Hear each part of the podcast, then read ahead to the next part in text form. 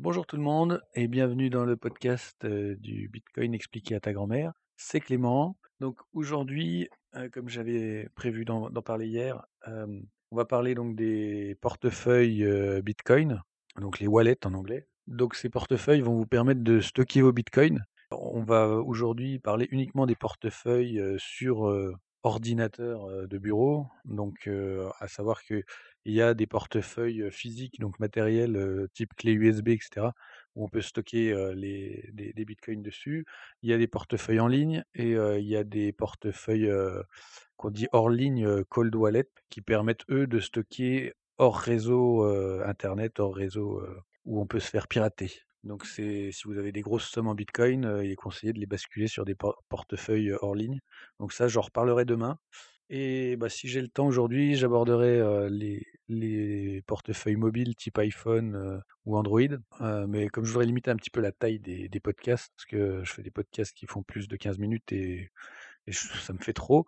Donc du coup, je voudrais déjà voir si on peut faire le tour de, des portefeuilles applicatifs standards. Et s'il reste un peu de temps, je ferai un tour aussi sur les, les portefeuilles iPhone et compagnie. Donc déjà pour faire un petit rappel, quand vous stockez vos bitcoins, donc c'est stocké avec votre adresse IP, vo- votre, pardon, votre adresse publique générée qui vous permet de recevoir des bitcoins, mais surtout votre adresse privée qui elle aussi est générée et qui elle va vous permettre de sortir les bitcoins de votre portefeuille. Donc à partir du moment où vous travaillez avec une application sur, votre téléphone ou sur votre ordinateur, vous devez stocker cette adresse privée parce que sinon vos bitcoins peuvent être perdus à tout jamais parce que vous avez perdu l'adresse privée.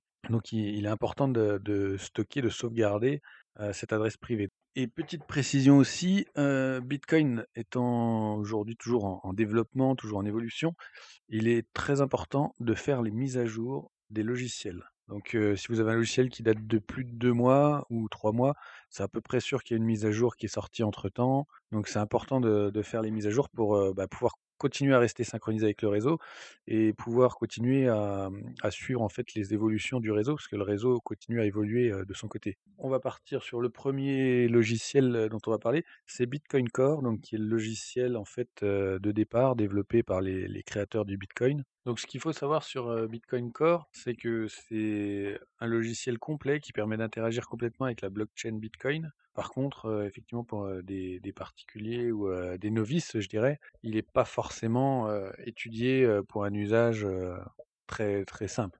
A donc vous avez les, trois boutons de base pour envoyer, recevoir et suivre les transactions. Il vous donne votre solde de, de Bitcoin. Et après, bah, si vous voulez aller plus loin, vous pouvez mettre un mot de passe sur votre, votre wallet. Vous, vous avez après la ligne de commande en fait pour, pour faire passer des commandes au, au réseau Bitcoin, donc vérifier les adresses, signer des messages, des choses comme ça. Vous pouvez tout faire en ligne de commande. Donc ça devient assez technique. Et il est donc il, télécharge la blockchain complète du réseau Bitcoin. Donc c'est-à-dire que quand vous le lancez, en fait, il a besoin de télécharger à peu près euh, 70 gigas de données pour avoir le, suivi de la blockchain complète et avoir le, suivi de toutes les transactions. N- Et il fait de votre ordinateur, du coup, un nœud sur le réseau Bitcoin. C'est-à-dire que vous transférez des, opérations euh, via le réseau, enfin par Internet, mais vi- sur le réseau Bitcoin, vous transférez les, opérations d'autres euh, d'autres nœuds ou d'autres utilisateurs Bitcoin. Donc voilà. Après, pour les caractéristiques de base, donc il est, il est en français. Vous avez donc l'interface qui est assez simple à utiliser, mais assez puissante parce que vous avez après le mode ligne de commande. Et par contre, il, il gère pas les QR codes ou les, les passe-phrases directement. Les- En fait, on peut générer un wallet, donc un portefeuille, uniquement avec des mots-clés. C'est-à-dire que vous avez une dizaine de mots-clés et vous pouvez générer votre, votre portefeuille à, pa- à partir de ça. De base, Bitcoin Core euh, gère pas ça, il travaille uniquement avec les clés publiques, clés privées. Voilà, donc euh, je conseille pas forcément Bitcoin Core pour les, les utilisateurs débutants parce qu'il est quand même pas, déjà pas forcément très esthétique et en plus il est un petit peu compliqué dès qu'on veut faire des transactions un peu poussées. Il y a, donc euh, y a d'autres wallets qui sont un peu plus simples et lui on va dire qu'il est plus réservé pour les développeurs et pour les gens qui, qui connaissent bien et qui veulent utiliser un logiciel avec des lignes de commande pour un usage poussé.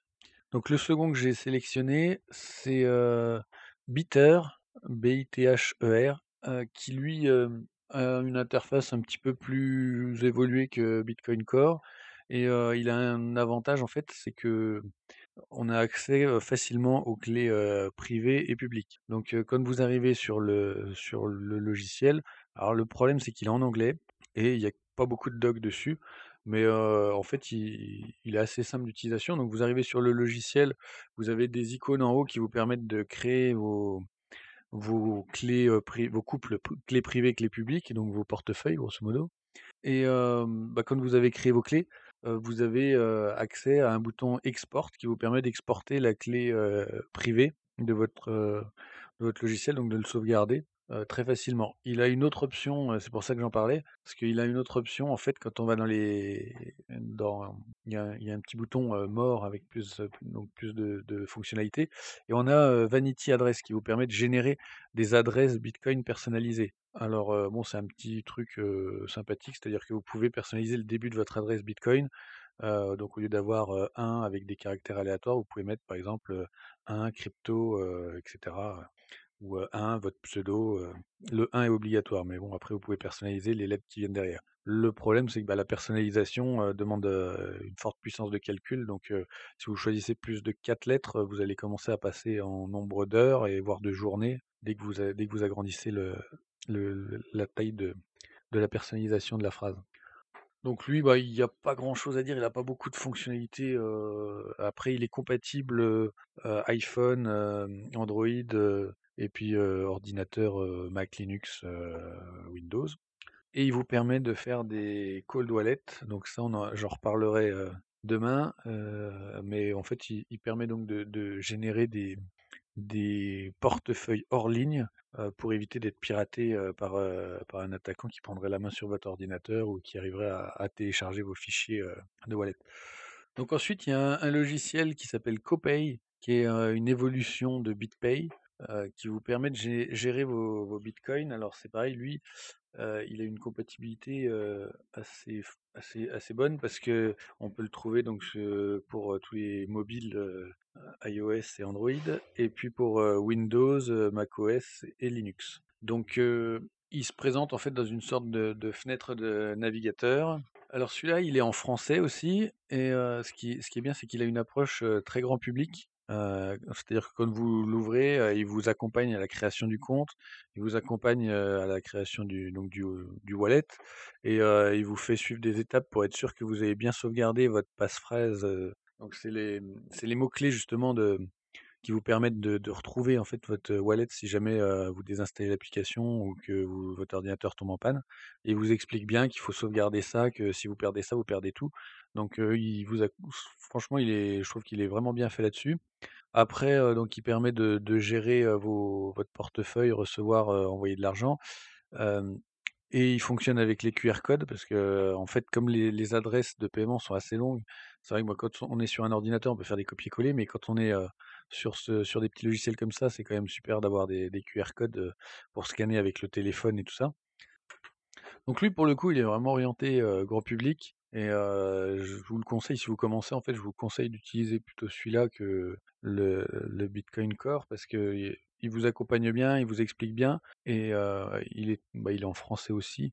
Donc c'est vrai qu'en plus l'installation se passe bien, c'est multiplateforme et c'est à peu près la même interface sur toutes les plateformes. Donc vous n'allez pas être dérouté. Donc je pense que c'est une bonne occasion si vous vous lancez d'utiliser un portefeuille comme ça. Ensuite, l'autre, logiciel, c'est Electrum. Donc Electrum, lui, bah, il est en anglais. Heu, il vous permet il fonctionne à peu près comme Bitcoin Core, heu, il vous permet de voir un petit peu, donc l'historique, les transactions envoyées, reçues et cetera. Il a une console pour passer des commandes. Il est un petit peu, plus simple d'utilisation, je dirais. Et bah, il fonctionne, en fait, sans avoir besoin de télécharger toute la blockchain comme Bitcoin Core. C'est-à-dire qu'en fait, vous le lancez, il va se synchroniser avec les serveurs. À partir de la synchronisation avec les serveurs, il va pouvoir, vous donner le solde de votre compte Bitcoin et cetera. Et quand vous envoyez, en fait, il va transférer les opérations. Mais du coup, en fait, c'est pas comme Bitcoin Core où il a besoin de tout télécharger la blockchain pour fonctionner.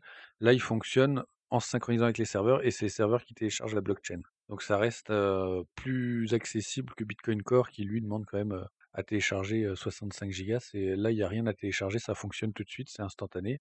Donc lui, c'est Electrum qu'on retrouve sur electrum.org et c'est, donc un logiciel open source aussi. De toute façon, là, tous ceux que j'ai cités, sont open source. On peut retrouver les codes, en ligne et et checker les codes si enfin, vous pas forcément, mais, des gens ont pu checker les codes pour vérifier qu'il y ait pas de problème, de sécurité, sur ces logiciels-là. Ensuite, donc, le dernier dont je voulais parler, il s'appelle, Green Address. Donc, lui, il a un système de fonctionnement un petit peu différent des autres. C'est-à-dire qu'en fait, on est il fonctionne dans un navigateur web qui fonctionne avec un système de validation avec leur adresse à eux. C'est-à-dire que quand vous envoyez un paiement, si le celui qui reçoit le paiement accepte, les transactions de Green Address, le paiement peut être validé instantanément. Donc, bah, là, faut aller sur le site, heu, Green Address, heu, sans E à la fin, 2 S, euh, sans E, point .it et ouvrir son compte. Il va vous générer une passe-phrase, en fait, une, phrase, avec juste des des mots-clés. Donc il est en français celui-là, il est assez simple d'utilisation, il vous génère la phrase, il vous demande de retaper, des codes.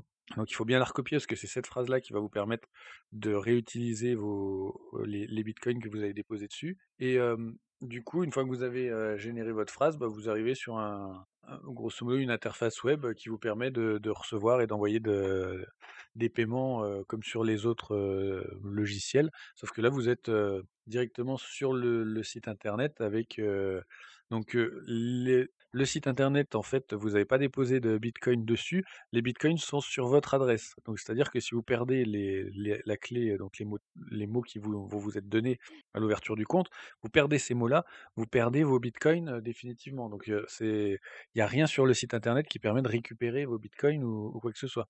Après leur système, c'est qu'eux, ils ils vous permettent de payer en passant par leur adresse, heu, externe et du coup que les paiements soient acceptés instantanément si le récepteur du paiement, heu, à valider leur adresse externe à eux. Donc, c'est ça vous permet de pas avoir de délai d'attente parce que quand vous faites des paiements en bitcoin, il y a toujours un petit délai le temps que les validations, se fassent sur le réseau, sachant que chaque bloc, dure à peu près enfin est créé tous les 10 minutes. Donc, il faut attendre au moins, heu, 4-5 blocs pour être sûr que votre, transaction soit prise en compte et qu'elle soit validée.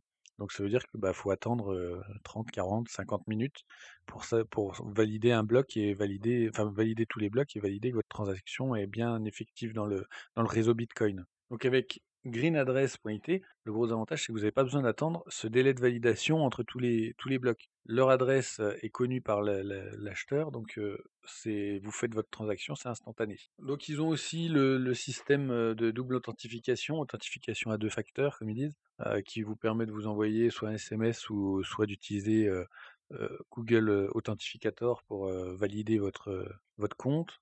Et donc après, une fois que vous avez créé votre compte sur, sur sur le leur site, vous pouvez, utiliser le même compte, du coup sur, l'application téléphone et sur, d'autres ordinateurs et du coup vous avez un seul wallet, qui est partagé sur plusieurs, ordinateurs, sans problème. Le petit problème qu'il y a avec, Green Address, c'est qu'ils utilisent, un système et j'ai pas trouvé les codes sources. Alors peut-être qu'ils sont disponibles quelque part, mais, j'ai cherché, rapidement, j'ai pas trouvé, les codes sources en ligne et quand on confie, son argent à un site en ligne comme ça, il vaut mieux quand même avoir accès au code source pour, être sûr de la fiabilité du site. Voilà, bah, je pense qu'on a fait un petit tour d'horizon sur les principaux wallets sur ordinateur. Donc demain, je vais revenir un petit peu sur les wallets en ligne, genre, Coinbase ou autres et sur les wallets, en dur et les cold wallets, donc les wallets qui vous permettent de stocker, hors ligne vos vos bitcoins, pour, les sécuriser,